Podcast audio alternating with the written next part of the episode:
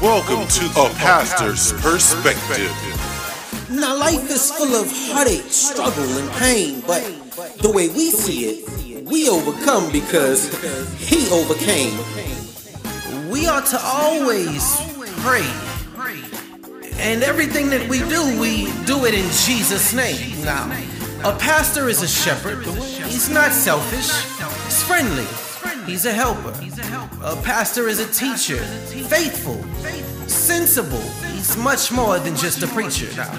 A leader, well respected. And this, well, this, my friend, is, Is a pastor's perspective.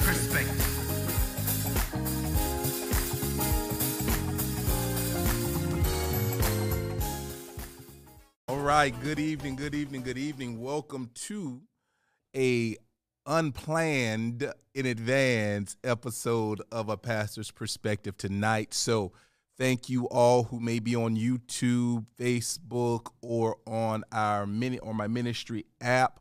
Thank you for joining in on tonight. This was not planned weeks in advance, but I decided to go ahead because it's a topic that's important to me. And when we get on next week with my guests, we're going to dig a little deeper. So thank you for joining in.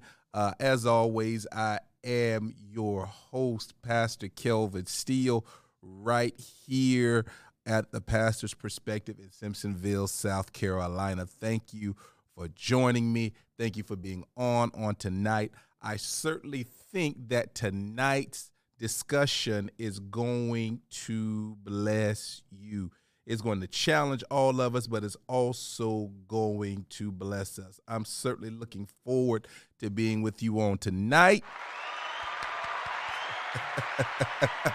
and spending just a little bit of time with you uh, discussing Have We Gone Too Far? So, uh, our discussion is really going to come out of the book of Judges, the second chapter. So, if you would go ahead, turn to Judges, the second chapter, and I'm going to read out of. Let's get some. Let's get some sound situated in here. Judges, the second chapter. While you're turning, go ahead and get to Judges two and verse eight. Judges two and verse eight. I think we're going to have a wonderful discussion tonight. Judges two at verse 8. Judges 2, verse 8. Listen, so there we go. Little sound in the background for me. Good evening to everybody that's coming on. Judges 2, verse. Really, let's back it up to Judges 2 and verse 7. And we're going to read just a little bit on tonight, right? So, I'm not coming to preach to you, but we're going to have a discussion. Might turn into a little preaching, but we're going to work with it, all right? Judges 2, verse 7. I'm going to read a few verses, and it's going to come from uh, the seventh through about the 11th verse. So it simply says, And the Israelites served the Lord throughout the lifetime of Joshua and the leaders who outlived him, those who had seen all the great things the Lord had done for Israel. So right here, it's telling you Joshua, the servant of God, had died, and there were leaders that had, that outlived him who had seen the same things Joshua had seen. Thank you for joining in. I see out there YouTube, Facebook. If you're on Facebook, go ahead, swipe and share for me. Let's get some people on. Verse 8 says Joshua, son of Nun, the servant of the Lord, died at the age of 110. They buried him in the land he had allocated at Timnath in the hill country of Ephraim, north of Mount Gaash. Verse 10 And after that, that after that generation died, listen here, another generation grew up who did not acknowledge, or your Bible may say, or did not know the Lord, or remember the mighty things that he had done for Israel. The, this generation of Israel did evil in the Lord's sight and served the Baals, served the images of the Baals. They abandoned the Lord, the God of their ancestors, who had brought them out of Egypt. They went after other gods, worshiping the gods of the people around them, and they angered the Lord. Listen, I love the Old Testament simply because of the history. But I was thinking over the past few weeks, looking at some things that I'd been seeing on social media, hearing, participating. I'm right at that middle age group now in my in my mid 40s, and I begin to wonder, have we gone too far? Have we gone too far? Have we lost our way? in Judges, we see, and I'm going to play a clip for you that's going to be about two minutes and 36 seconds. I'm going to get that queued up for you here in just a moment. Uh, a generation came after Joshua and after the generation after Joshua that didn't know God the same way the generation prior to them knew God. Now, the Bible doesn't tell us whether they trained them, whether they taught them, or any of that. It just says a generation grew that didn't know God or remember God that delivered them from Egypt. And so, because of that, they begin to go out and do their own things. They begin to serve the gods of the strange land that they were in. But remember, God delivered them and brought them out so they would be a light on a hill, a beacon to the world that this was a called out nation separated before God. Come on, I feel the Holy Spirit right there. But we're having a discussion. I'm not going to preach, we're having a discussion tonight. And so within that, they forgot God and they forgot that they were supposed to be a separated people, consecrated and they begin to acclimate to all of the people that were surrounding them. God bless you. Thank you for joining on tonight. If you do me a favor, like and share for me on tonight. And so they forgot about God, and the Bible says he was angered because this people, his people, had forgotten about him. Now, we have to understand when they forgot about the God of their forefathers, they forgot all of the edicts, all of the commands. They put everything on the back burner that separated them from the other nations, and they began to look, sound, worship, and act like the other nations that God pulled them out for. Now, when we think about us in 2021 and we look at our generations past us, maybe our parents, maybe our grandparents, and we look at how we serve God, our honor for God, have we changed? Have we forgotten the God of our ancestors? Have we forgotten uh, the God of previous generations? And when we listen to some of the preaching, when we listen to some of the things that we do, it lets you see why God even then would have gotten angry. Now I know we we are not no, we're no longer bound under the law, right? But we still have a way that we serve God, love God, teach God, worship God that it's supposed to be different. God bless you. Thank you for joining on tonight. That's different than the people around us because we're supposed to be a called out body. So, what I want to do right here, I want to take a minute and I want to play a clip for you. I want to play a clip for you. And I want you to hear and see some of the things, and we're going to get into the discussion on tonight. So, this clip is about two minutes. Hang in there, watch this with me, and let's jump into this discussion. To show you that the worst of the storm you have to be able to handle the battle. Jesus. The worst of the storm get into the yeah. so you ain't gonna talk about you, but will you still stand? Will you still go? When they push you down? When they say there is no prophet? She is not an apostle. Will you still? Ooh.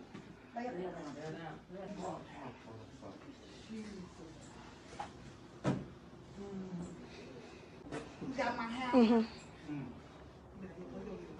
That's all right. Give me Will you still go? If I walk, will you still go? If I say there is no hope for you and you cannot move, will you learn how to go crawling doing what God said do in the name of and say it with your chest if you're not too and say, I know the devil is a goddamn liar. I'm not being tripping. I'm not trying to make a statement. I'm not trying. And his time get your balls back. If you don't get your balls back, you won't have no seed to bring forth no fruit. I didn't come to play today. Somebody shout, I'm getting my balls back getting my ability to produce. I'm getting it back. I'm getting it back. You can be sissified if you want to, but greater is he that is in me. With your wives. That's why they're so distracted by my shirt and jeans because you ain't giving them none. You need to take care of them. I'm out here now. I feel the anointing.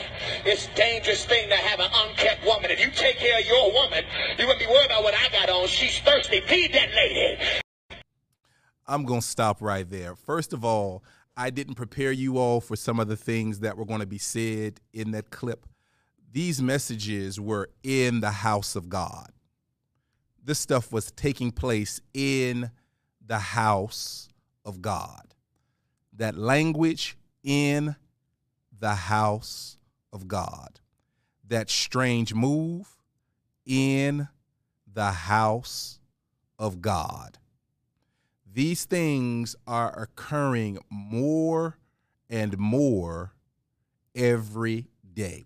There were a couple more clips that I didn't have time to edit down and get into it and get into the presentation on tonight. But I want you to imagine our Savior, Christ Jesus, still being on the earth in a synagogue on a Sabbath day and someone using that type of language, someone preaching that type of sermon uh, with those types of illustration. Now, even though he's not here in the flesh, he's here with us by his spirit. And we have all of these strange things going on in the church. And it puts me in the mind of the book of Judges when the elders had died off, the people that knew God, the people that remembered his holiness, the people that remembered his wrath, the people that had committed their way to the Lord, they died off. And a generation came up. A generation came up. I'm reading right out of Judges 2. A generation came that didn't know God.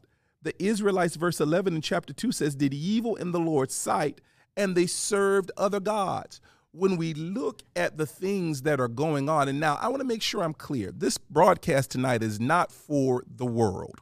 So if you happen to watch this and you are unsaved, you don't believe in Christ Jesus, uh, you don't believe in the Bible, uh, maybe you're an agnostic, you believe there's something, this is not for you, right? But this is for the people that say we believe in Jesus Christ, that we believe in his word that is infallible, it's inerrant, and we see so many strange things. We have lost our way. Now, mind you, this is not going on in every church. But with the advent of social media, with televised ministry, with so many things going on, this stuff is so pervasive right now that it's almost seems like it's commonplace. We're finding there's one guy I came across called the cursing preacher. Uh, they're they're just doing all types of perverse things that we think that they believe please God. And when we even go into our ministries and churches, they they lack order, they lack restraint, they lack discipline. We have to wonder where their spiritual pedigree. Come on, someone talk to me out there. You you can't you, you can't tell me you don't see these things happening so much on social media that it doesn't shock you. And that's the problem. I'm going to pause right there. That's the problem we have become so desensitized that when this stuff is going on, we don't pay it any attention. I'm just talking tonight about have we lost our way? When we look at Judges 2, we find that the children of Israel, a generation grew that didn't know God. Could it be that we have allowed a generation to grow and take the reins, that we have not taught them that God is still holy? Have we allowed a generation of pastors and preachers and teachers and even believers to influence a culture or to be so influenced by the by the culture outside of the church that that wickedness is finding its way in a institution that is supposed to be holy?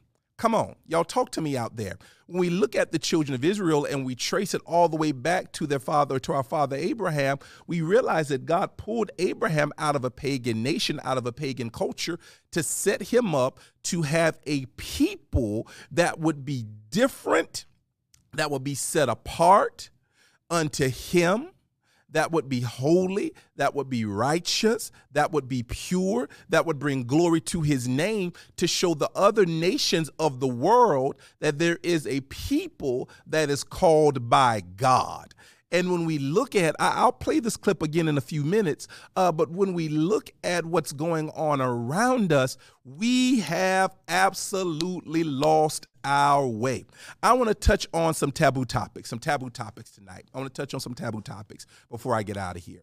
One of the things I'm learning, thank you for joining in on tonight. If you would do me the huge honor and share, like, heart, all of those good things. Uh, what I'm seeing over the past few years, if you are someone that wants to stand for holiness, and now holiness doesn't mean you're perfect. It means you're living a way that pleases God according to his word, right?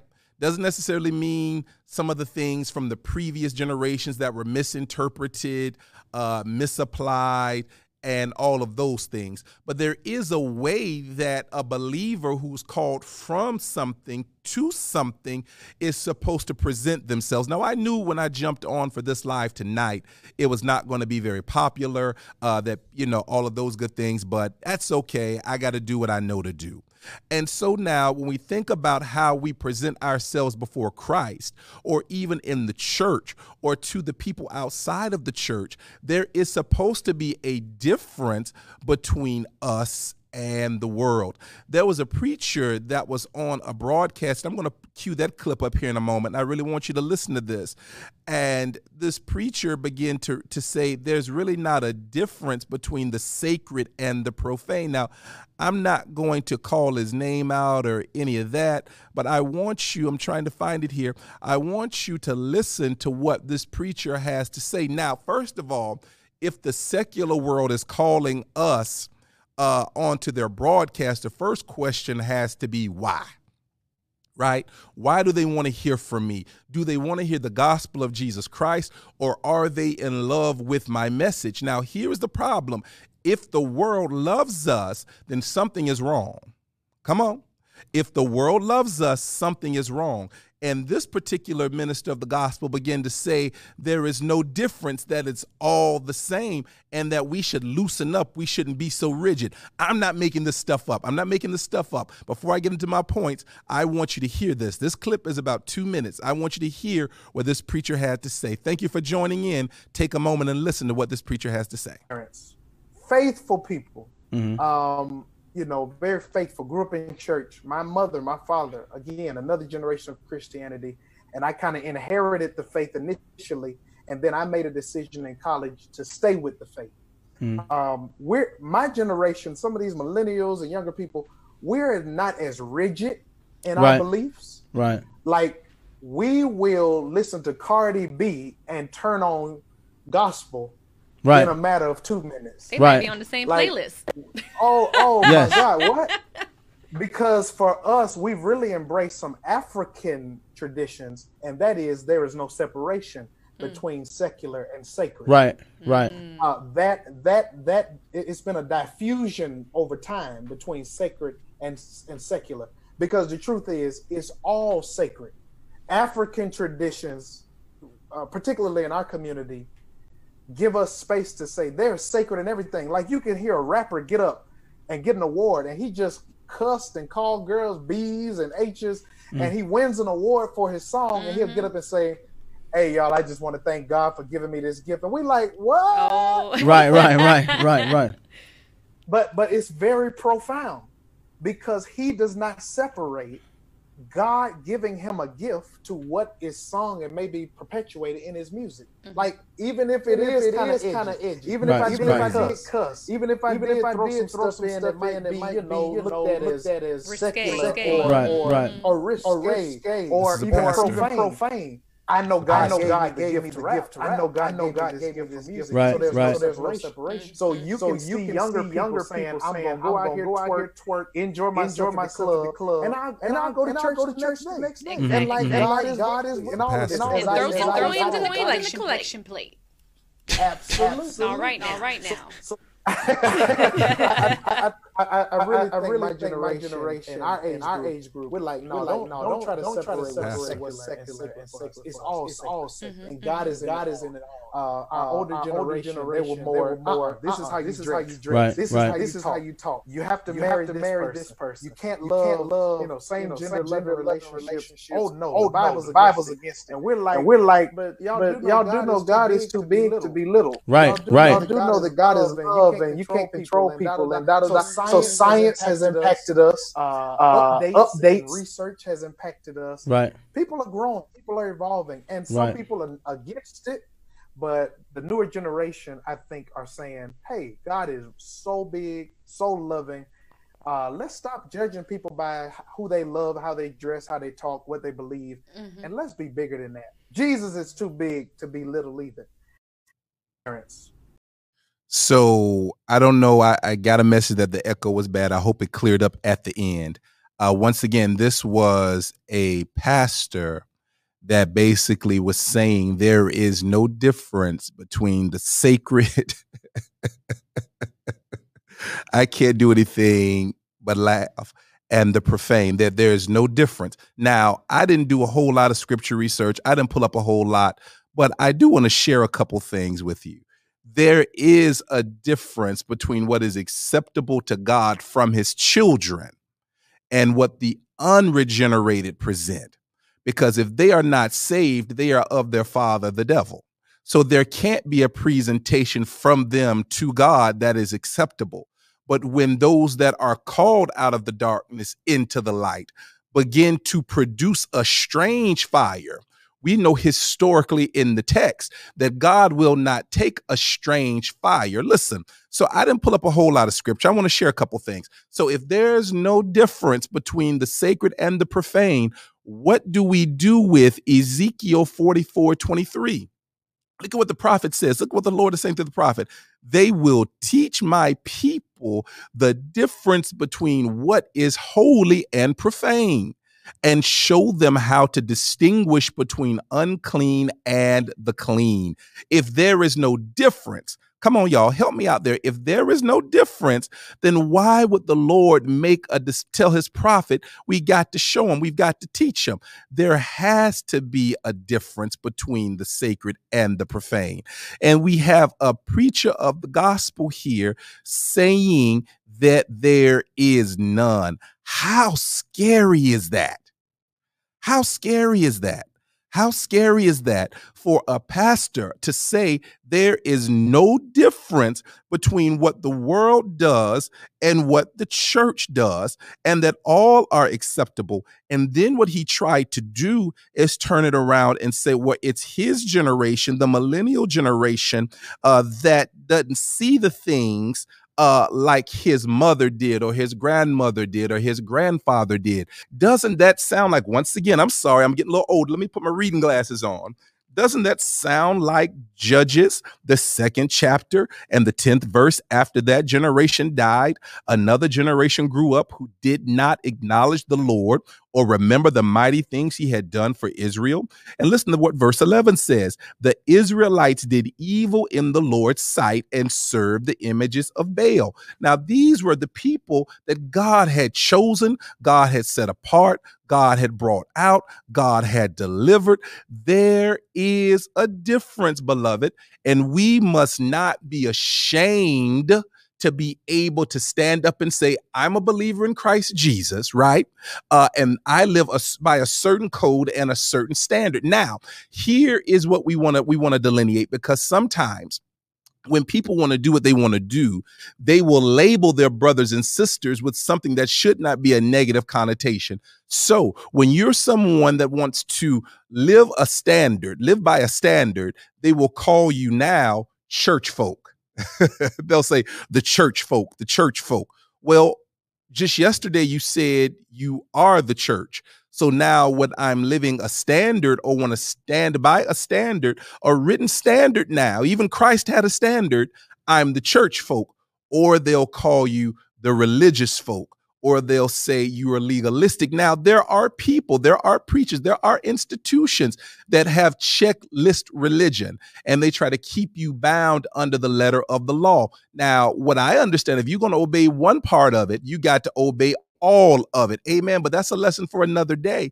But people that just want to please God and obey God and do the things that the Bible says, not because of some type of checklist, but because you've grown in relationship with God, you understand his word and you understand he's a God of standards. And so you realize there's got to be a difference. Come on, somebody, talk to me out there between the sacred and the profane. Once again, I knew that this was not going to draw people because this is not popular. This is not sexy. This is not attractive because we live in a in a in a Christian relationship now where we say things like I'm losing my religion well, religion in itself is not bad. It's the people that attempt to do things outside of God's plan that makes it corrupt. God in its perfect in his perfect essence is not corrupt. He's not wrong. He's given us standards, he's given us guidelines, he's given us a way to live that prevents us from falling off and getting into situations that we don't want to be in. What do you mean, Pastor Kelvin? When you look at Judges, Judges 2, you'll find, thank you for joining. Please do me a huge honor and share.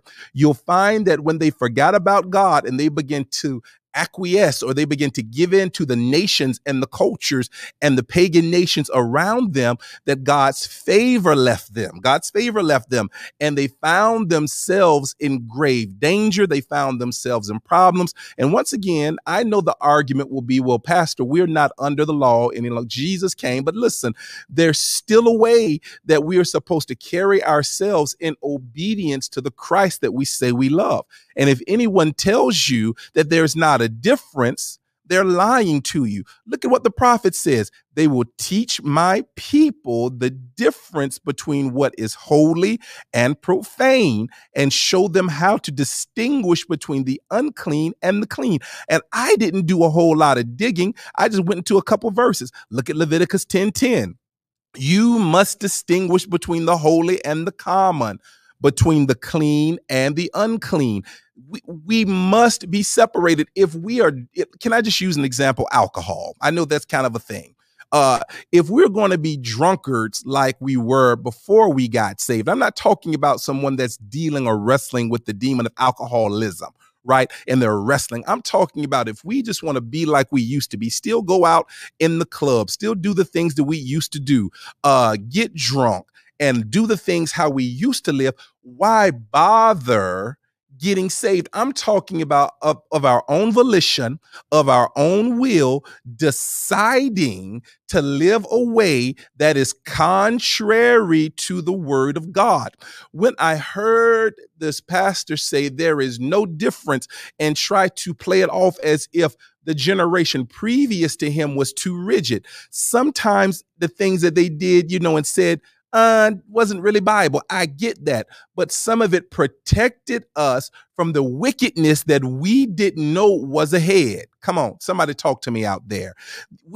Look at what look at what Paul says. Look at what the Bible says here. Look what First Corinthians says. Paul says it this way: all things are lawful to me, but not all things are helpful all things are lawful to me, but I will not be brought under the power of anything. So here Paul is saying, sure, you may have some liberty, we may have some freedom, they may not be unlawful, but how are they helping you?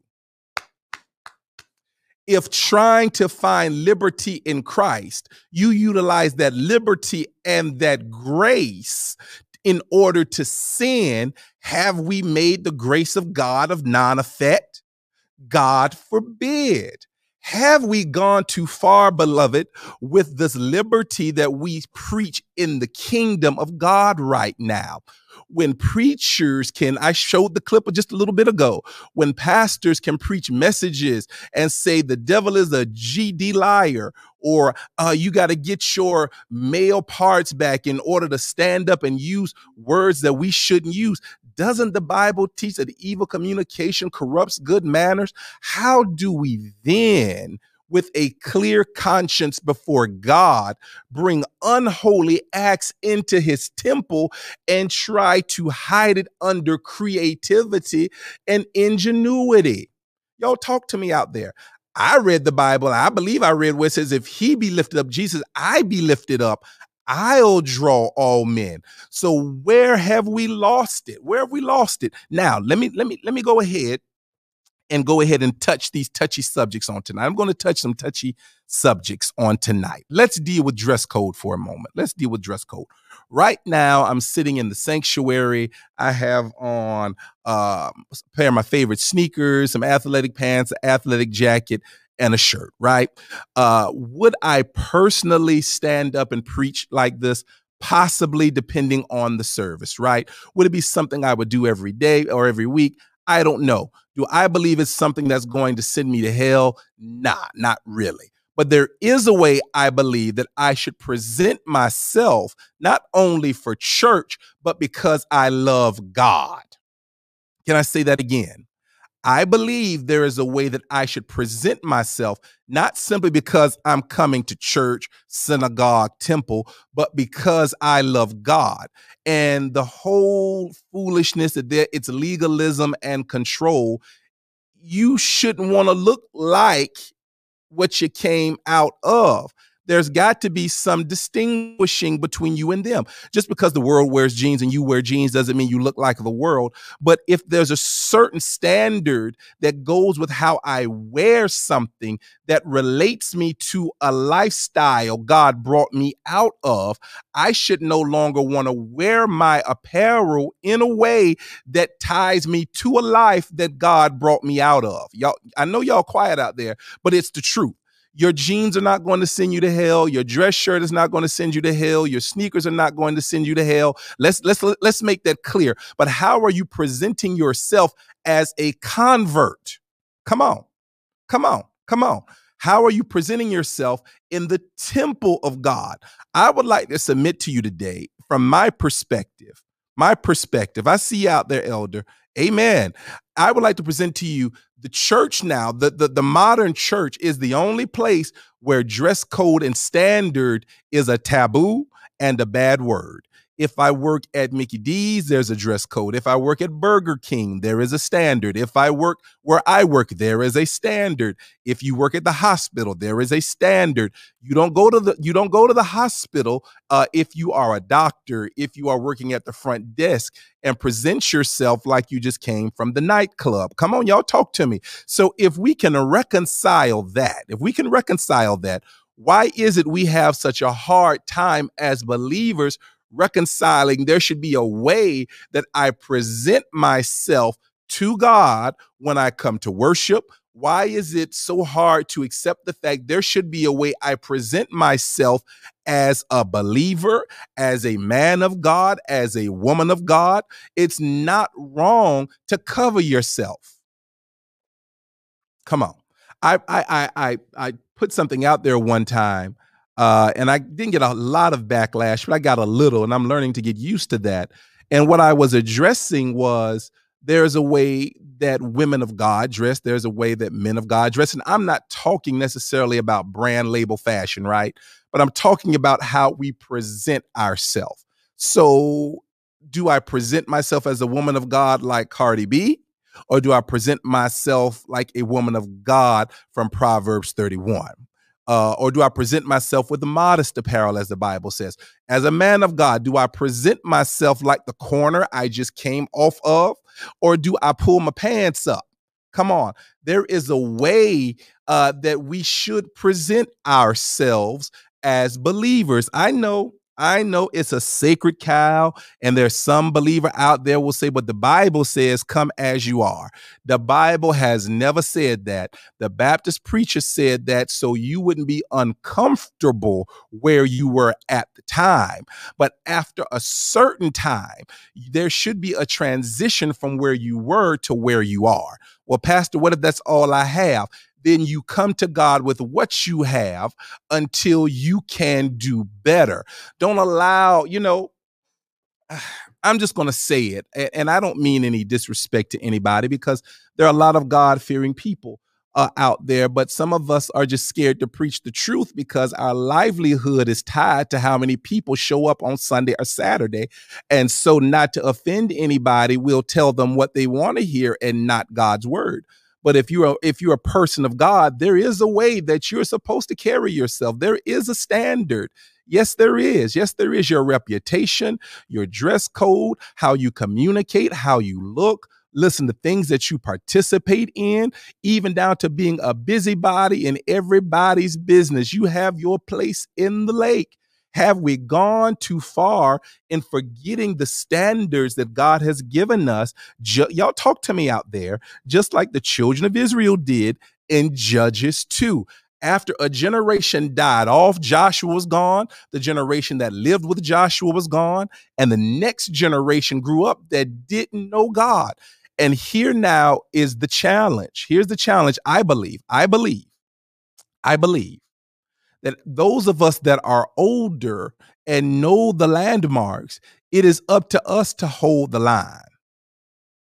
It is up to us to hold the line. Now, I understand there was a sound in my day uh, that I grew up on and sounds may change, but the message within the sound should not change. It should always remain Jesus at the center of it all. I understand there's going to be an inspirational sound, a joyful sound, but at the end of the day, the sound should all come back and center on Jesus. Everything shouldn't be about your haters. Everything shouldn't be about your boyfriend, your girl. It should be Jesus at the center of it all. And that's the core of tonight's discussion is have we forgotten Christ at the center? It's so much about what God is going to do. God has done what he was supposed to do by sending his son to die on Calvary's cross. Our responsibility is to remember him in how we think, how we move, how we act, how we present ourselves. Come on, y'all, talk to me out there. Have we gone too far? I'm going to leave dress code alone for a moment and I'm going to go to order. I want to just deal with order. So I played a clip where a uh, a supposed apostle was licensing or ordaining, I don't know what what they were doing, uh, someone else into the ministry and they began to beat him with the Bible. Uh, they pushed him down. They stepped on him, and I really don't know what they were doing at the end of it. It looked a little suspect to me. There is an order in God's church now. Oftentimes, believers will say, or people will say this when there's a truth they don't want to accept. They'll say something like this. That's why people don't come to church and i i take uh, an objection to that because people are coming to church the ones that don't want to come sometimes are offended at a truth they don't want to accept. And here's the thing I want anyone that hears this tonight or tomorrow or later need to understand God's truth does not have to be watered down so you can digest it. God's truth does not have to change to please you. God's word does not have to be changed so you are not meant to feel uncomfortable. Now, there is a way that his message should be delivered Amen. But his message does not have to change because you have a personal problem with it. And I often wonder what are they teaching in seminary these days? Because some of the stuff these people are coming out of seminary with is counterintuitive to scripture. It is so subjective that it has no objective or redeeming quality to it. It's almost like a, a it's more of what we're giving people is inclusion, delusion, and confusion. Yeah, it seems like that's what we're giving people. Inclusion, everybody's included. Everybody's included. Just come on in to the goat rodeo. It's okay. Every and they're confused, and then we're giving them delusion. Come on. Y'all know I'm talking good out there. Delusion, inclusion, and confusion and we don't have a standard there's no order and you know people will say well there's order in a church they'll tell you that's controlling no you can't stand up in the middle of service and start barking like a dog I'm sorry, you're out of order. No, I know you believe God is speaking to you right now, but I'm in the middle of the message from the written word of God. So any inspiration you think you have is going to come subject to the written word, and you're going to come subject in the house. Well, I just can't control myself. Then you don't have the Holy Ghost because one of the fruits of the Spirit is self control. Come on. I was just in the church and I just, I can't control. Well, then that's not the Holy Ghost. That's not the Holy Ghost because the Holy Ghost ha- is orderly. The Holy Ghost is going to cause you to disrupt the presentation of the gospel for someone to be saved. What you have is a spirit called attention, and you need to have a mic in your hand and in your face and be in front of people so you can be seen as a wonder. Y'all, y'all, come on. Come on, come on, come on, come on. Have we gone too far? There is such a disorder where prof where these so-called prophets uh you don't want to be subject they don't want to be taught all you want to do is prophesy all you want to do is prophesy and i want to i want to bring caution to people that are saying you're always hearing god speak you're always hearing a voice and what you're hearing is not aligning to the written word, you need to be very careful. I'm concerned about those of you uh, traveling that don't have a pastor that you are subject to who can teach you and pour into you. I am concerned. I am concerned you wake up hearing a voice. You go to bed hearing a voice. All through the night, you're hearing a voice. You hear God more than Abraham did. Come on now. You're hearing God more than Isaiah did. And you're talking about you've got some new revelation. What new revelation could you possibly have that's not already in the book? Oh, I know we're going to drop off there because today is the day that everybody is a prophet. Everybody, everybody, you can't end a sermon unless somebody they've got a word outside of the written word that's going to outshine the written word. What could you possibly have to say that is more important than what's in the word of God? Come on. Come on, come on.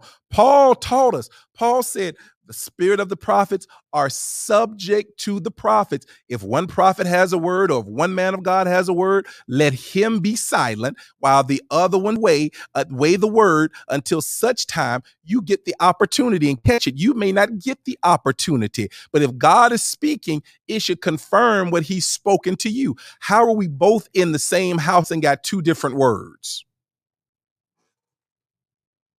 I'm concerned about that. And a lot of that is because you don't have a covering to protect you from the foolishness that you're getting in. Do you not understand the the the, the shepherd? And I you know, I didn't mean for this lesson to go this way. The shepherd is designed to cover you and teach you in the ways of God, called after God's own heart to help protect and cover you from that foolishness. That is, God has an order of checks and balances to ensure that His church is not made a mockery, but that His church is a glorious church. Lord, thank you. God, send the people on tonight. Somebody needs to hear this. God's church should not be a side show. And that's what a lot of us have turned it into. We have turned Sunday morning worship. If you observe the Sabbath, uh, the Sabbath, excuse me, you're a Sabbath observer, and you've turned it into a sideshow. The word of God can't be taught. People can't listen. People can't be trained because we've turned it into a big sideshow let me share something. Many, many years ago, I was uh, in Colombia and I went to a church and they had a visiting prophet and uh, the, the the person of God was indeed hearing something. They heard she prophesied some things that was accurate, right? But within the service, people were. Sli- I'm not exaggerating. People were on the floor slithering like a serpent, doing this like a serpent, barking. I'm not exaggerating, barking, making strange animal noises. And the people thought they were having church you can't take me to the scripture and find where that is normal. You can't find that. You can't find it. What needed to happen was the pastor needed to take charge of that service and start casting out demons because that prophet ushered in a strange spirit. And this is what we see today. Whenever we get away, like the children of Israel, whenever we get away from the way God has intended it, we see strange moves. And I see that a lot in even a lot of our our verbiage and cliches and quick whips that we put up. Thank you for joining on tonight. That we put up. They are in, they are inspirational, but they are not biblical. Come on now. Your cue in the Bible is how you feel. And so what we do is we go to the text to find a scripture to co-sign how we feel. But the text was never designed to co-sign how you feel. The text was designed to give us order and structure so that we remain in the will of God. If we don't do that, we'll get what we saw in those earlier clips that I showed you. You'll get people cursing in the church and saints co signing it. That's right. Preach, Pastor. How are you going to co sign somebody in the, uh, in the pulpit behind the podium cursing? because it sounded good with the organ, because he had that good voice, and we co sign it. Y'all, come on. Come on, come on, come on. God, send the people that need to hear this. We must understand we are going too far in the name of trying to be relevant to a culture we don't need to be relevant to. If Jesus isn't enough, what will be? Because what will happen, we will try to be so relevant that it'll be, it won't be enough that we'll need to do this, we'll need to do that. We'll start to bring secular people into the church and have them doing things in the church and they don't love God. And you think you're blessing the people, you're helping the people. know what we are doing is in an attempt to be relevant to a world that hates our God, we are losing the standards that God expects us to maintain. And I'm sorry, beloved. I'm sorry to all of you. I don't believe in rules and religion. Then you don't want a relationship with God. If you don't believe in rules, if you don't believe in guidelines, if you don't believe in standards, I have a question. If you are a man that's married to a woman and you are a believer in Christ Jesus and you're talking about, I don't believe in rules, I don't believe in guidelines, I don't believe in all this structure, all this legalism, then why don't you just go out and cheat on your wife? Why don't you become polyamorous? Come on. Why don't you just go out here and and and and let your wife get another man and and and do whatever she wants to do? You won't do that because there's a rule and guideline. Wherever there is covenant, there are understood guidelines. Y'all, come on. Wherever there is true relationship, there are guidelines to maintain the structure of the relationship. So people that are telling you, I ain't no rules, ain't no religion, then how do you have a relationship? I'm not talking about this absurd stuff uh, that some preachers used to preach years ago, but I am talking about we have gone too far. And because we were trying to be so, I believe now, this is Kelvin talking, we were trying to be so relevant that we've raised up a people and a generation with no checks and balances, just like we hear we see in Judges that didn't know God like we knew God, the orderly God. Have you ever asked yourself, and I'm not saying and I'm not saying this is not happening because I know that it's happening. But have you wondered to yourself why on if we're gathering on Sundays or Saturdays and there are two or three and he's going to be in the midst, why aren't we seeing televised and documented more miracles? Why aren't we seeing more blinded eyes opened? Why aren't we seeing demons being cast out? And I know church isn't all demonstration because it has to be word, but it has to be balanced with word and demonstration because there's no way Christ can be involved. There's no way his spirit can be involved, and there's not some type of supernatural exchange, even just through the teaching of the word if standards, if there's not guidelines, if there are not principles that we don't follow by the word, then why aren't we seeing the miracles? Why aren't we seeing the signs and wonders? Now, I want to make sure that I paint the picture clear here because there, there are churches that have no guidelines and they're seeing signs and wonders. Uh, but you do know Satan can come with all lying signs and deceivable wonders, right?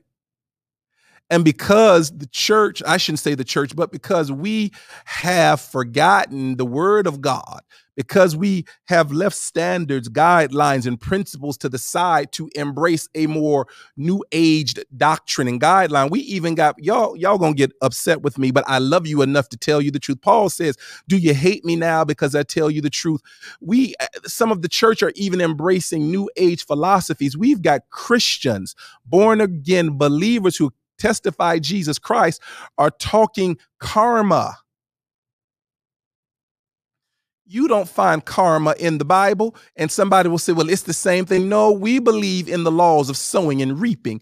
Karma comes out of another religious system that deals with another God. And when you deal with karma, you deal with another life, you deal with coming back as something else, you deal with a whole lot of things that are counterintuitive to the Jesus that we believe in. Come on, y'all. Come on. Come on. Hate me now because I tell you the truth. We are saying things. There's a light. There's a spirit. I'm spiritual.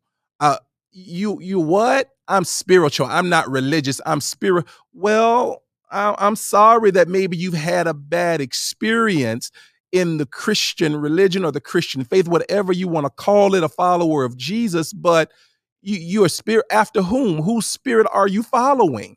Put a name on it. Put a name on it. Put a name on it. Put a name on it. And you know, there's songs, even songs. Can I deal with some stuff? Am I blessing y'all out there today? I hope that I am. And those of you that may see this later, I pray that this blesses you. You know, we call on God. I'm even wearing a shirt that says, I'm not worried because God is with us. But at the end of the day, there's only one name under the heaven whereby men shall be saved. And his name is Jesus. His name is Jesus. I know we can get into translation, transliteration, but guess what? His name is Jesus the Son of the living God, Jesus, the author and the finisher of our faith, Jesus, who died on Calvary's cross. And guess what? He even said, If you love me, keep my commandments. What are you going to do with that? There are no rules, there's no guidelines, there's no, okay. He said, Jesus, the Jesus that you said, if you love me, you'll do what I say.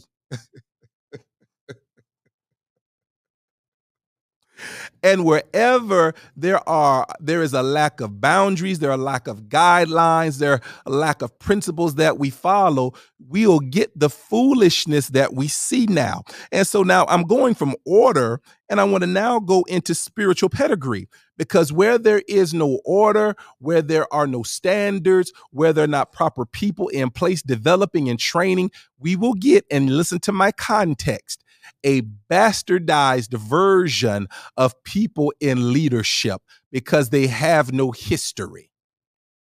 We will get men and women who will be raised up, never called by God or possibly called by God, but never submitted to an order or a structure, but only a feeling. I feel like this and be careful of those people. Well, I feel like God is wanting me to do this. I feel like I need to do that. I feel, well, what does the word of God say? take your feelings to the word of God. And while I'm not, you know, uh, so forth and so on, and don't go to the text to eisegete, don't go to the text to find your perspective. Go to the Bible, find what God is saying in the entirety of the chapter, not just the verse, and compare what God said to how you feel, and you will get the answer for your life. Come on. Come on. Anyone that doesn't want to take what they believe they feel and hear to the Bible, you've got nothing to tell me and then well i just believe it doesn't it doesn't apply. Well didn't the bible say he's the same yesterday today and forever? Now, God don't change, and I understand there are shifts that happen, but even those shifts stay true to the integrity of who God is. Because if God changes, everything else has to change. Because whatever He says is, whatever He is, is. He's just God. And so it can't be different. There is no shadow of turning in who He is. So though there may be shifts, the core of who God is and what God has intended will be. And we can't change that to suit our preferences. I don't care what you believe. I don't care what you think. What does the Bible say? Have we gone too far? Have we raised the people, Judges the second chapter, that don't know God? They know spirituality, they know their feelings, they know sideshow antics, they know charisma. Come on. They know all of this, but they don't want to apply it to the written word of God. And as a pastor myself, I have to be equally, I have to be doubly careful and mindful of the things I feel and the things I personally think because just because it's a conviction to me doesn't mean it's true for everybody else. I'll deal with that at another time. Amen. But then there are things that God has said that Jesus has implemented through the Beatitudes, through what he taught, that we cannot get away from, that he used through, that he spoke through his apostles, which have been canonized by scripture, which I don't care how much Greek or Hebrew you try to go and try to find a word to try to change the context of what the apostles have said because the apostles were the ones that established through the written word. Amen. Because the word is God breathed. God used them to establish his word. Come on. That we may have a standard in 2021 by which we manage God's church and which we manage our lives. If you don't want a standard, you don't want God. Come on. My bishop, my bishop would say truth anyhow the truth of God cannot be or should not be modified because you disagree. Well, I just don't think. Well, when you start doing that, you're going too far and you're dealing too loosely with the text. You have to pull your feelings out of it. Now, I know we deal with the issues of the day and we go to the Bible to see what the Bible is saying, to see what God is saying then for now. Amen. And we have to take that and put it in a way that is palatable for the people to understand, digest, process, and implement. But we cannot take delusion, confusion, and inclusion and call it the gospel. Come on. Come on. Y'all talk to me out there. Come on, somebody, I see it out there. Somebody type truth. It's truth anyhow. You, just because you don't agree doesn't mean the Bible wrong. Just because you don't want to accept it doesn't mean the Bible is wrong. Well, I know what I feel and I know what happened. I was in my bedroom and an angel came to me. Well, Paul said, if I or any angel come to you and try to give you any other gospel that what we have already preached, let them be anathema. Let them be what? Accursed. Paul made it clear. Now, we can't pick and choose when we're going to uh, accept God's apostles. Christ's apostles. Come on now. We're either going to accept it all or we're going to accept it none. Either take the bath water or throw it all out.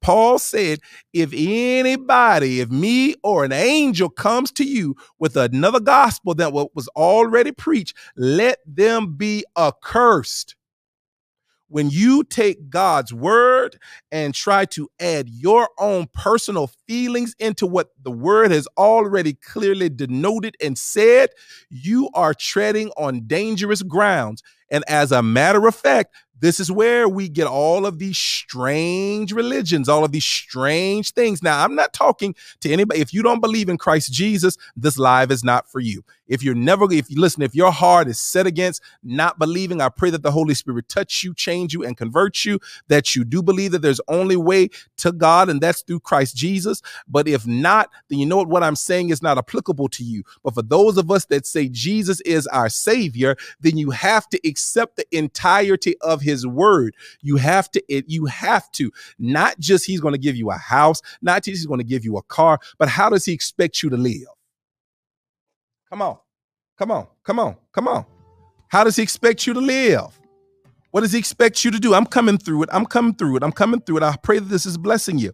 And then we get in, once again, I'm dealing with spiritual pedigree.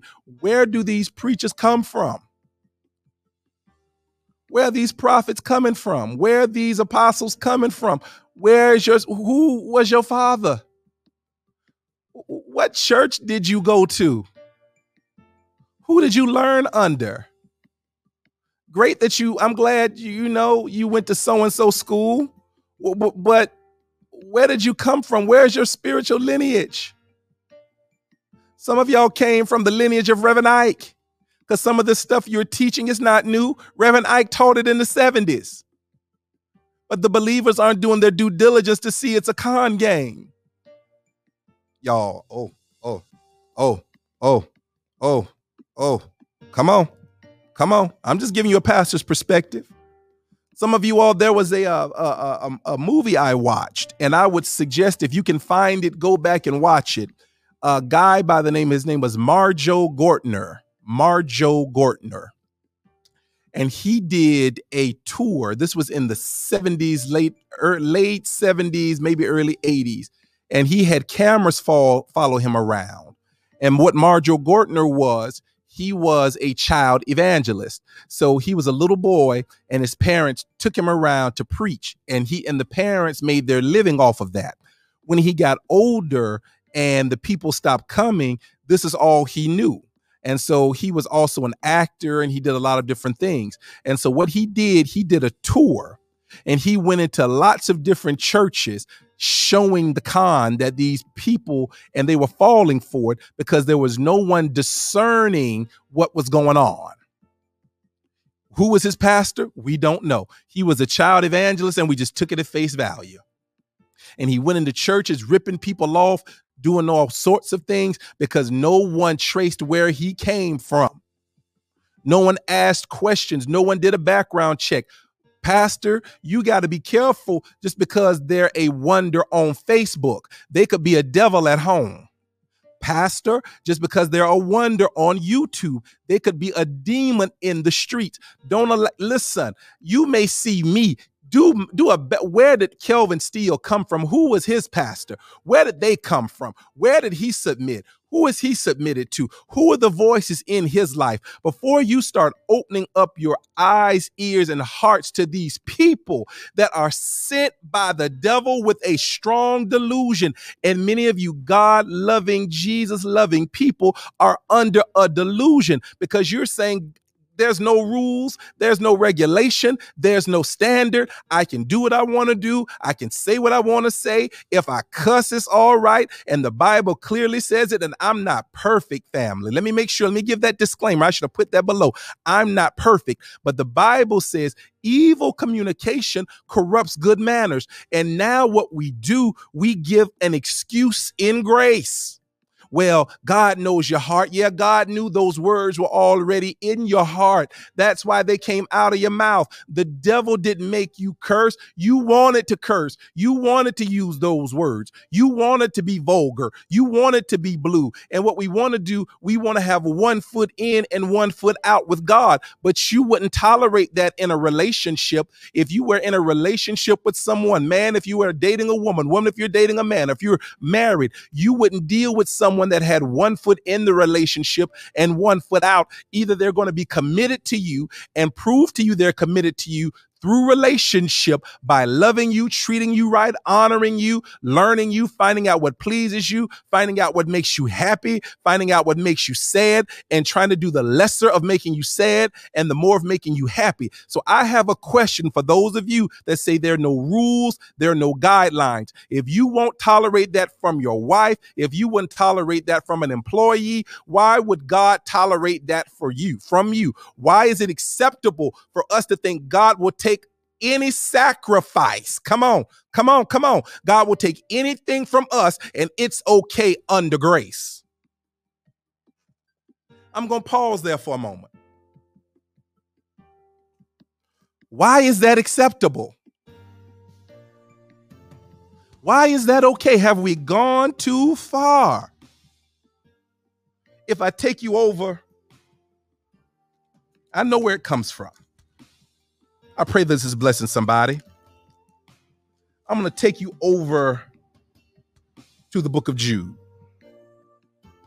And I want to look at Jude. I'm, I'm, I'm, i hope y'all don't mind me taking my time. You can come back to the live if you need to. Jude, the, it's only one chapter. Jude 1.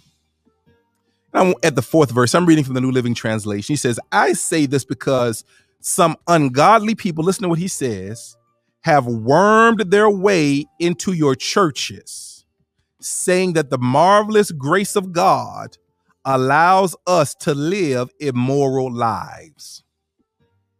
The condemnation of such people was recorded long ago for they have denied our only master. Look at how he says it our only master and Lord, Jesus Christ. I'm going to read that to you again. I'm going to read that to you again. Jude 1. Now, you say the Bible, you accept the Bible. What I'm saying to you tonight is straight from the word of God. I'm not making it up. I'm not giving you my opinion. I'm talking to you as someone that's a sinner saved by grace, someone that needs God to keep him every day, someone that's not perfect, but striving to please God, but understand there is a standard. Jude 4, Jude Jude, the first chapter, the only chapter in Jude, the fourth verse.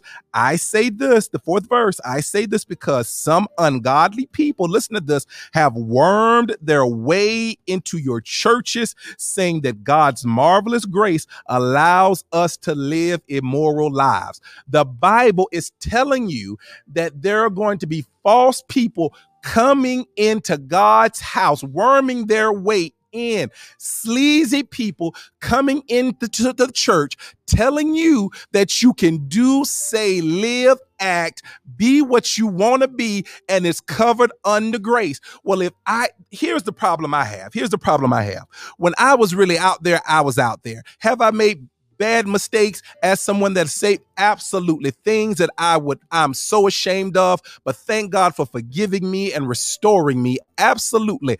I don't glory in my transgressions. I don't glory in my sin. But here the word is saying it, it, let me go back to this point if I could do what I was doing before I gave my life to Jesus and still get the benefits of being in Christ as a believer, why do I need the sinner's prayer? Why do I need to repent? Why do I need to renounce it? If Christ died, his blood covers everything, his grace is going to cover everything that I do. Why do I even need to bother with the Bible? Why do I need to repent? Why do I need to be taught? I should just live my best life uh, in sin, in the flesh, and forget about the word of God, forget about the sacrifice of Jesus Christ, and just do what I want to do. Since there are no rules, there are no regulations, there are no standards, there are no guidelines.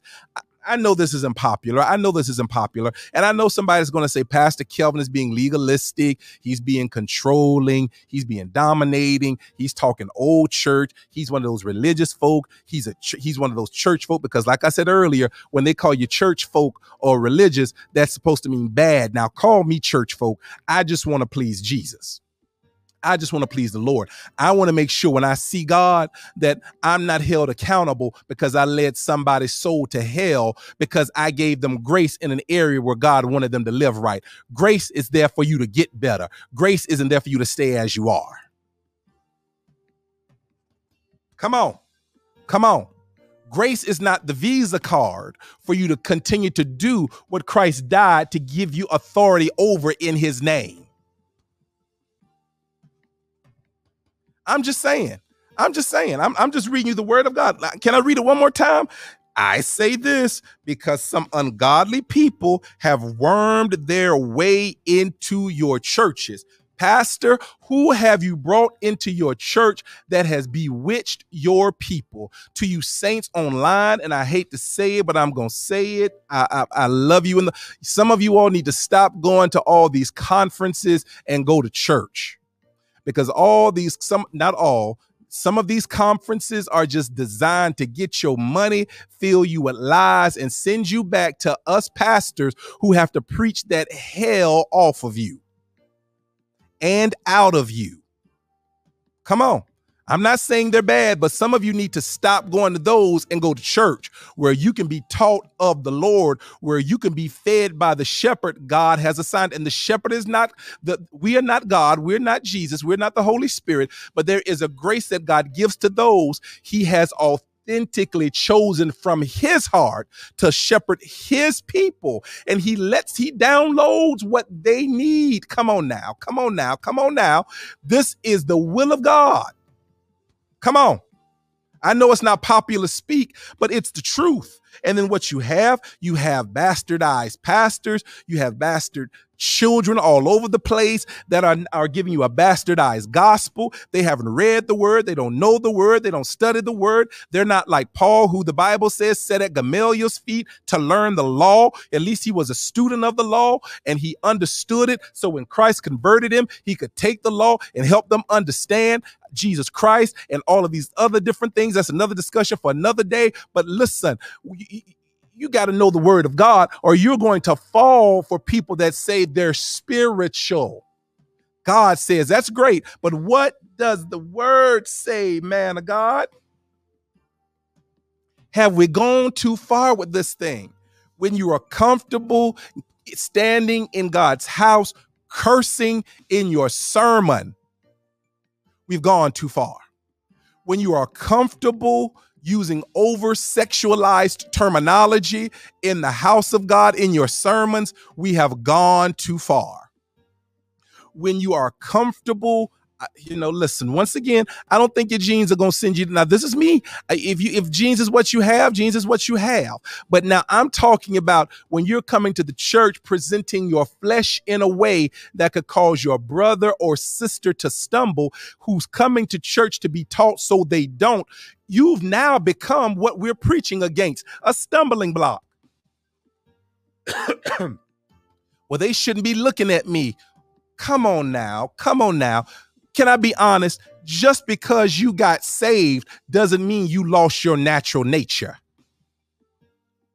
I was teaching this Sunday. Uh, you know, a lot of people think just because you got saved, God was you God was just going to magically take your nature away. That as a man, you th- just once once you got saved, you thought women were no longer going to be attractive. The devil is a liar. Uh, when you got saved, woman, you thought men weren't going to be as attractive to you. The devil is a is a liar. That is a that is natural. That is nature. That is something God has put on you for men to be attracted to women and for a man to have a wife. Amen Amen.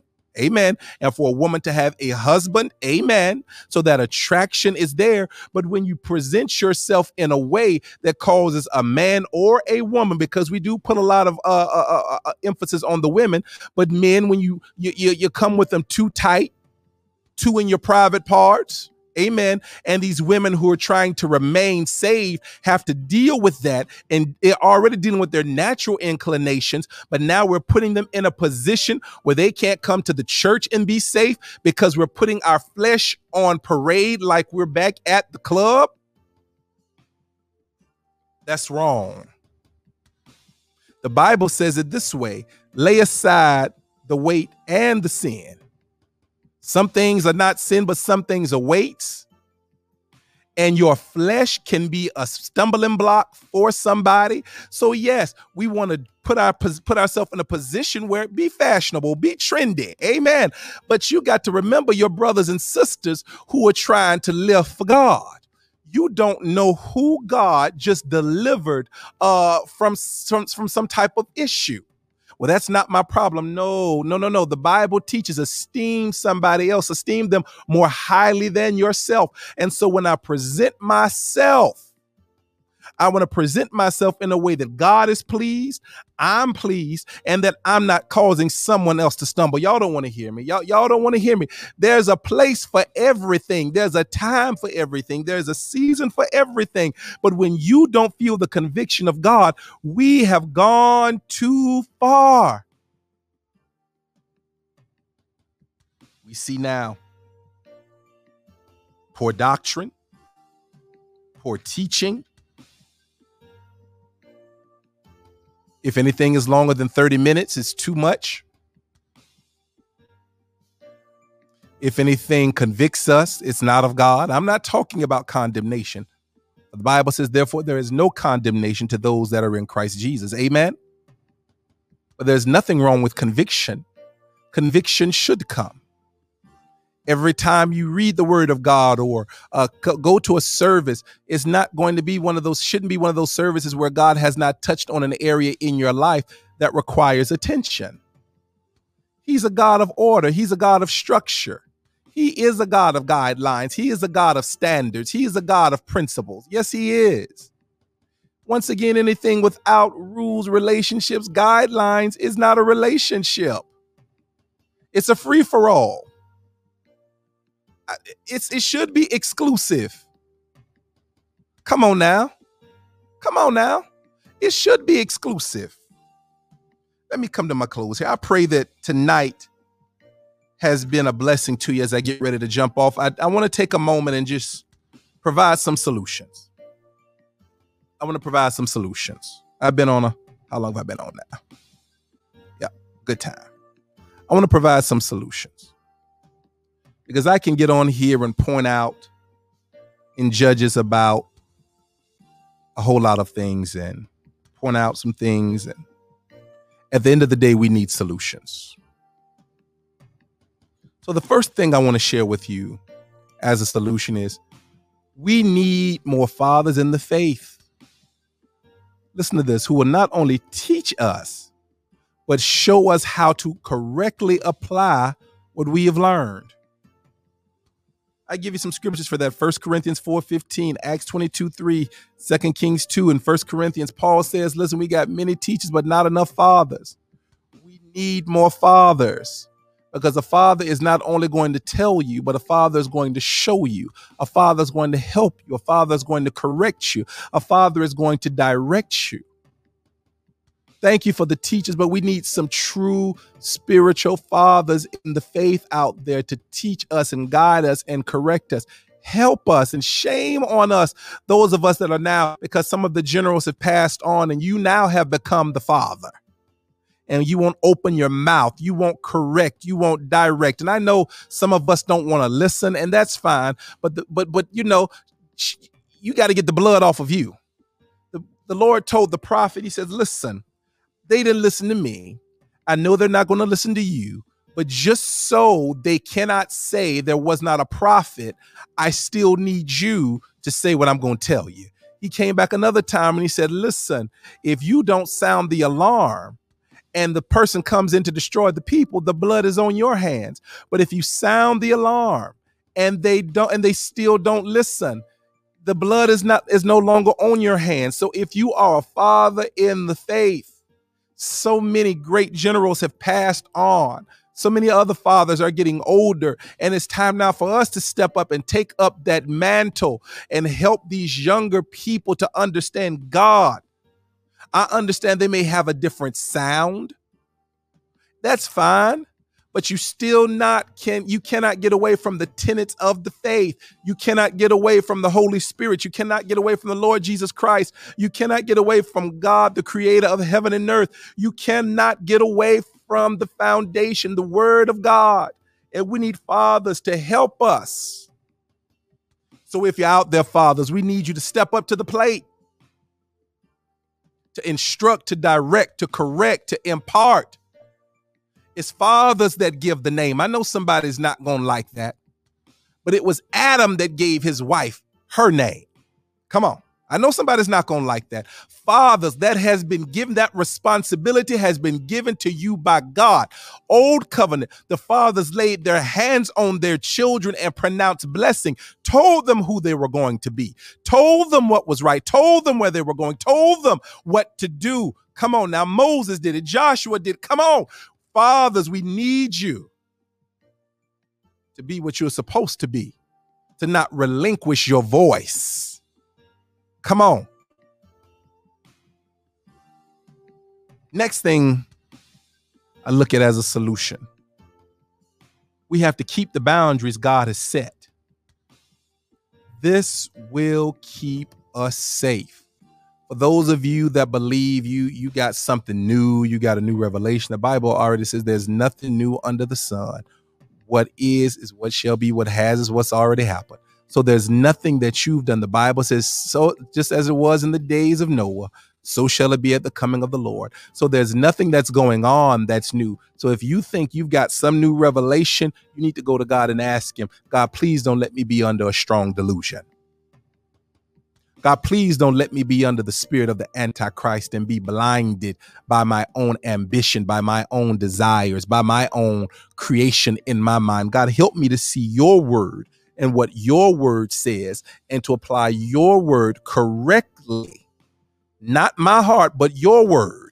Your word, God, help me to apply your word. God, help me to not go outside of your boundaries. Well, I'm not under the law. Jesus said it. Okay, Jesus said it. If you love me, you'll keep my commandments. Jesus said it. If you love me, you'll do what I say. So, so much for this whole thing of no rules, no guidelines. There must be boundaries, and boundaries are there to keep you safe. Proverbs 14 12. There is a way that seems right to a man, but the end thereof is death. You better make you better rest assured in what you say you confess and believe. You can. I'm once again talking to believers in Jesus Christ as the Son of God. Amen. That what you believe can be proven in correct context by scripture. Deuteronomy 28, if you hearken diligently, and then he lays out the blessings and he lays out the cursings. Come on. Keep the boundaries God has set. That will keep you safe. Lastly, test your spiritual revelation by the written word of God, seeking his will and not your personal will. I want to go to First Thessalonians. First Thessalonians. First Thessalonians. First Thessalonians. We're about to jump off. I hope this is blessing you. I know it is. Let's go to Thessalonians. Let's look at fifth chapter. First Thessalonians, the fifth chapter. For those of you that are on, thank you for joining a pastor's perspective tonight. I'm Pastor Kelvin. And it simply says, I'm going to read at the 19th verse, start of the 19th verse. Do not stifle the Holy Spirit. Do not scoff at prophecies. But look at what he says in verse 21 but test everything that is said and hold on to what is good. Verse 22 stay away from every kind of evil. But verse 21 says, test everything. Test everything. You got to test it. Let's look at Galatians. Galatians, the first chapter. Galatians, the first chapter. Test your what you believe against what the word of God says. Galatians 1 and 8.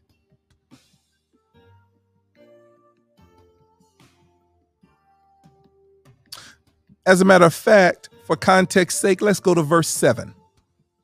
But is not the good news, but this is not good news at all.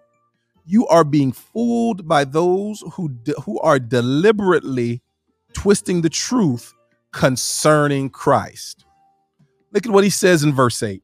and this is for those of you that don't want to test what you say you hear, what you dreamed about. Listen what he says. But let God's curse fall on anyone, including us or even an angel from heaven who preaches a different kind of good news than the one we preached. I say again what we have said before if anyone preaches any other good news than the one you welcome, let that person be cursed. And he ends this way obviously, I'm not trying to win the approval of people, but God. If pleasing people were my goal, I would not be Christ's servant. Come on. Come on. Come on. Come on. Come on. Come on. For those of you that keep saying you angels are visiting you, uh you were in a deep dream and a deep sleep and you having all these revelations. If what you are seeing cannot be substantiated by scripture, be careful if what you are saying God is telling you contradicts what he has already said, somebody's wrong. There's a song, I know the Bible is right. Somebody's got to be wrong. Is it God?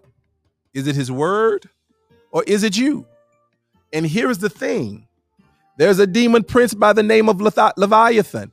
The Bible calls him the prince of the sons or the children of the proud when you take pride or too much pride in the fact that you've heard a voice or you've had a dream, you will not entertain the fact that you could be under a strong delusion.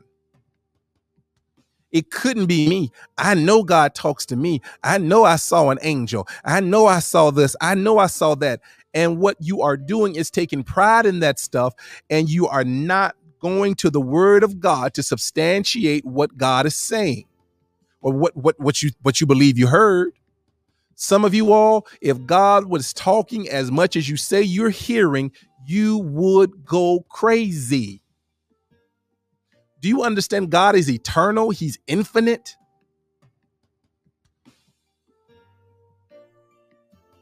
Test these spiritual revelations. The Bible says, even of the Bereans, they were eager to know, but everything that was taught to them, they didn't, they went to the word that they had at the time to test what was being taught to them by scripture to see if what was said was true.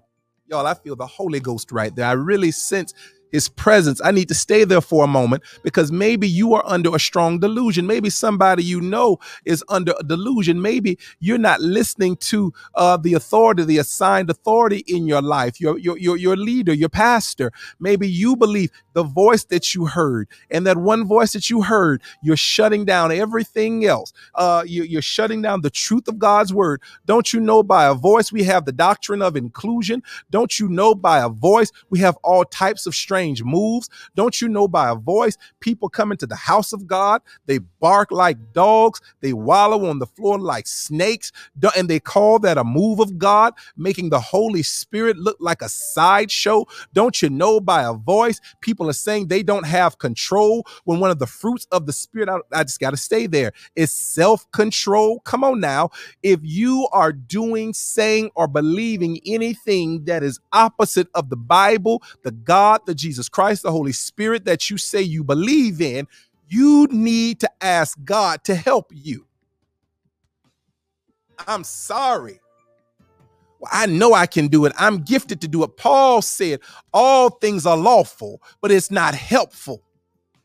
I know you're gifted. I know you're smart. I know you went to school. I know you're talented. I know you can command the attention, but that does not make you God's pastor. Come on. Come on. Come on. Come on. If God's word is there to help us, to guide us, why do we despise it? I need to do a whole live on why we hate the Bible. Because the arguments will come up, well, a man wrote the Bible. Well, didn't the Bible say the word was God breathed and it was given by inspiration of the Holy Ghost?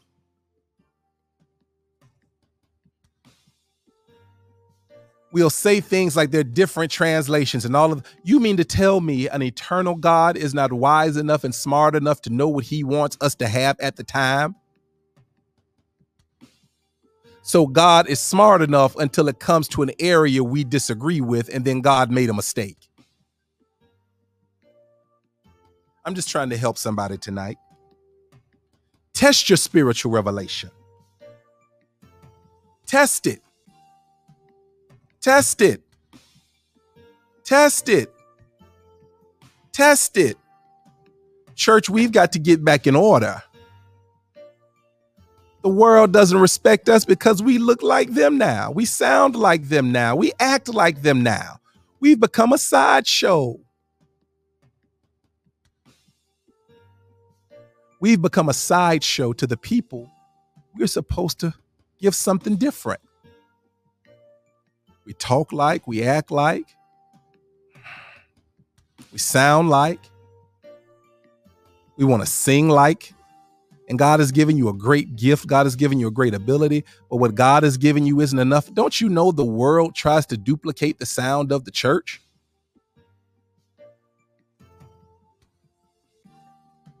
When was serving God not enough? When was being in relationship with God?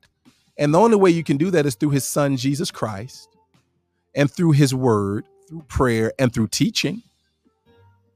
But now, I'll just catch a five minute clip of some foolishness, and that's the word of God.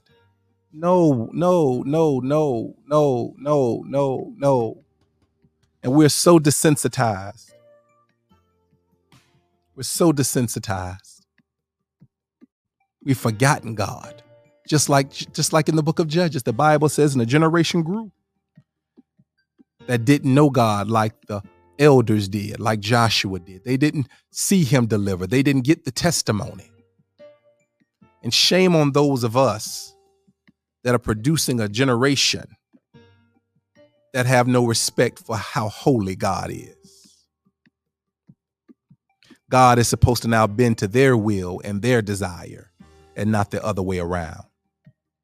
We've created a context where God serves us and we don't serve God. We're so desirous of what liberties we have. And here's my concern with that. This is what I can do. This is what I can do. And so now we want to get as close to sinning without sinning. We want to get as close to it. We want to get as close to doing what we used to do as if living for God is burdensome. The Bible says his yoke is easy and his burden is light. Where are you, church? Where are the people that want to please God? Where are the people that want a real relationship? You don't want an open relationship. You don't you don't want an open relationship. You want a real relationship. You want something exclusive. If everybody can get what I'm getting right now, then there's no need for me to be in a relationship with you. We're the people that love Jesus, that understand his sacrifice for you, that understand if it had not been for him, oh, how great the judgment would have been. We're the people that appreciate his sacrifice on Calvary's cross. Where are the people that want a relationship so with Christ that they want to know what pleases him, not how he can please them? Where are the people? Where are the believers? Where's the church that are eager for this type of truth? Where's the church that's eager for the gospel? Where is the church that's eager for the word of God, not a lot of sideshow antics? You know, I'm talking about the people where if there's no organ, if there's no drummer, but the pastor gets up and gives you the word of God line by line, precept by precept, giving you the unadulterated gospel in truth with accuracy and precision. You are just as activated and excited about that as you are about jumping up and down, running and falling on the floor. And here is my problem I don't care if you fall on the floor, if you're still getting up a liar, if you're still getting up unregenerated, if you're still getting up unrepentant. What does it matter if you fall down if you're not changing? The Holy Spirit and His Word are the things that are going to bring change. I'm here today to decree order in the house. Order in the house his word shall stand. Let God be true. Let everybody else be a lie. I'm coming to my closing right now. I don't care how you feel personally when you read what I think. What you think is not significant. What I feel, how you feel. The Bible is not based on how you feel, it's based on the truth of God. You should get joy that Christ died for you and that every day of your life you get to live for him, knowing that he loved you enough to die for you, to suffer for you, that you have the right now, should you close your eyes when the time comes, you will open them up in eternity to be present with the Lord Jesus Christ. I got a smile on my face about that. That's what we're excited about. That is the gospel. Not that you can do what you want to do, live how you want to live, play how you want to play the Adams family. No,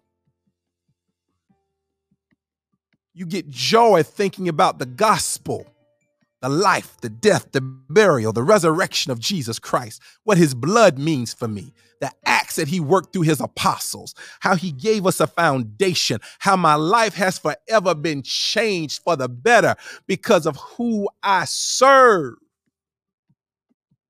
Not who serves me, who we serve. Going too far, church. It's time to come back in. Pastor, you got to get your backbone. Stop preaching what the people want to hear. God's been talking to you.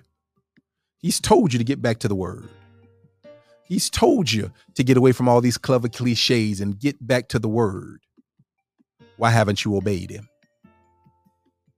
Why haven't you obeyed him? Why are you lying to the people? Blood is going to be required at our hands. Yep, you may lose some folk, but the world is supposed to hate us anyway. Come on. Come on. Come on. Saint of God, child of God. Yes, there are guidelines. Yes, there are rules. Yes, there are regulations. Yes, there are standards. You're not following a checklist just for a checklist, but when you're in relationship, see, the problem is there's been no discipleship. Because when you've been discipled, that means you're under discipline. When you've been discipled, you're like that person and you're under the discipline of the person that's taught you. Discipleship in itself comes from the word, the root, the root there is discipline. Disciples are supposed to be disciplined. We want to be unrestrained. Come on, come on, come on. I know we don't want to hear that. I know we don't want to hear that. Order in the church, order in the house. Come on, believer. Come on, believer. Yeah, you can do what you want to do. Yeah, you can say what you want to say, but there's consequence for everything relationship brings intimacy. You want to be intimate, you want to be you want to get more out of the Lord, get into his word. Learn what pleases him and strive to please him. And you won't have to worry about a checklist. You won't worry you you won't be living your life saying I didn't lie today, I didn't cheat today, I didn't steal today, I didn't sleep around today, I didn't get drunk today. No, no, no, no, no. We're not talking about that. We're talking about getting to a place where I'm living to love my Lord. And because I love him, I do things to please him. So I don't have to worry about a checklist. My life is a sacrifice of love because he sacrificed his life because he loved me. Am I talking good out there? So don't worry about no checklist. Just love him. And as you love him, the relationship will grow. And you'll begin to realize I don't want to do those things because it'll hurt the one I say that I love. Listen, this is Pastor Kelvin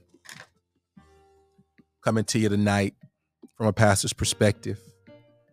I pray that tonight was a blessing to you. Pray that it challenged you. I pray that it encouraged you. All of those good things. And I stand here as someone, or I sit here, excuse me, as someone that is a sinner saved by grace that if it had not been for the love of God, if it had not been for his son Jesus Christ, even after I got saved and gave my life to Christ, the mistakes that I've made, the errors that I've made, whoa. But I don't bathe in what's past. I thank God because I'm a new creation. That's why I love him. Not because of my house, not because of my car, not because of my job, because I understand Heathens have those things. But I can't replace the joy that I have. I can't substitute what he's done for me. So I love him. I want to please him. I want to make him happy. And I hope that you feel the same way about our Savior. Let's look to the Lord. Father God, in the name of Jesus, we thank you for your people on tonight. We pray that you bless them. We pray that understanding and application comes out of tonight. We pray that what was sown fall on fertile ground. We pray for your order. We pray for your direction. We pray for your governing over our lives once again, oh God. You didn't liberate us to go back into sin. You didn't give us grace that sin may abound. But God, you're an exceptional God and you knew that we would need it. So, Heavenly Father, in the name of Jesus, bless your people on tonight. Strengthen them, encourage them, help them. Lord, you love them so much that you died for all of us. You died for us. What greater sacrifice can anybody give than that? While we were still ungodly, while we were still unrighteous, you thought about us. And God, in the name of Jesus, we repent for forgetting about you. We forget for creating a Jesus of our own creation and not loving the Jesus of the Bible. We repent. We lay down our false gods. We lay down our incorrect ideologies. We lay down our opinions or how we feel or what we think, and we pick up your word to see what you have already said. Now, God, let us apply what you've given us. Let us apply it correctly to please you. Help us. Be with us. It's in the wonderful name of Jesus Christ, our Lord, our Savior, our Redeemer. Amen and praise God. Listen, praise God for you guys on tonight. Thank you for taking time out of your night to be with me on this evening. Some of you came into the room, some of you stayed out of the room and watched afar off. However, I'm glad to those of you that are on the podcast hearing this, thank you for taking the time to listen. I pray that this is a blessing or was a blessing to you. Join me next Thursday night at 7 p.m. I'll have special guest Bishop Carl Parrott and Pastor A.A. Dix, and we'll be we'll be having another discussion called Bewitched by the Culture. I'm looking I'm looking forward to having that discussion. Listen, and while I'm at it, take a moment and go to uh, Apple, go to Google, and download my podcast, A Pastor's Perspective. You'll see me. Let me move out of the way. Amen. You'll see that picture.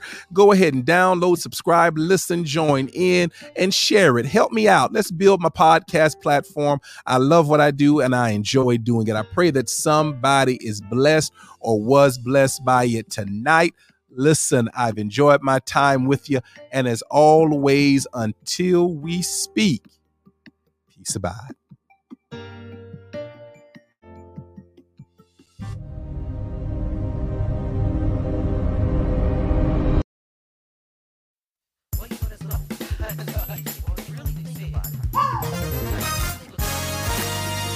Welcome to A Pastor's Perspective. Now, life is full of heartache, struggle, and pain, but the way we see it, we overcome because He overcame. We are to always pray. And everything that we do, we do it in Jesus' name. Now, a pastor is a shepherd. He's not selfish, he's friendly. He's a helper. A pastor is a teacher, faithful, sensible. He's much more than just a preacher. A leader, well respected. And this, well, this, my friends, is a pastor's perspective.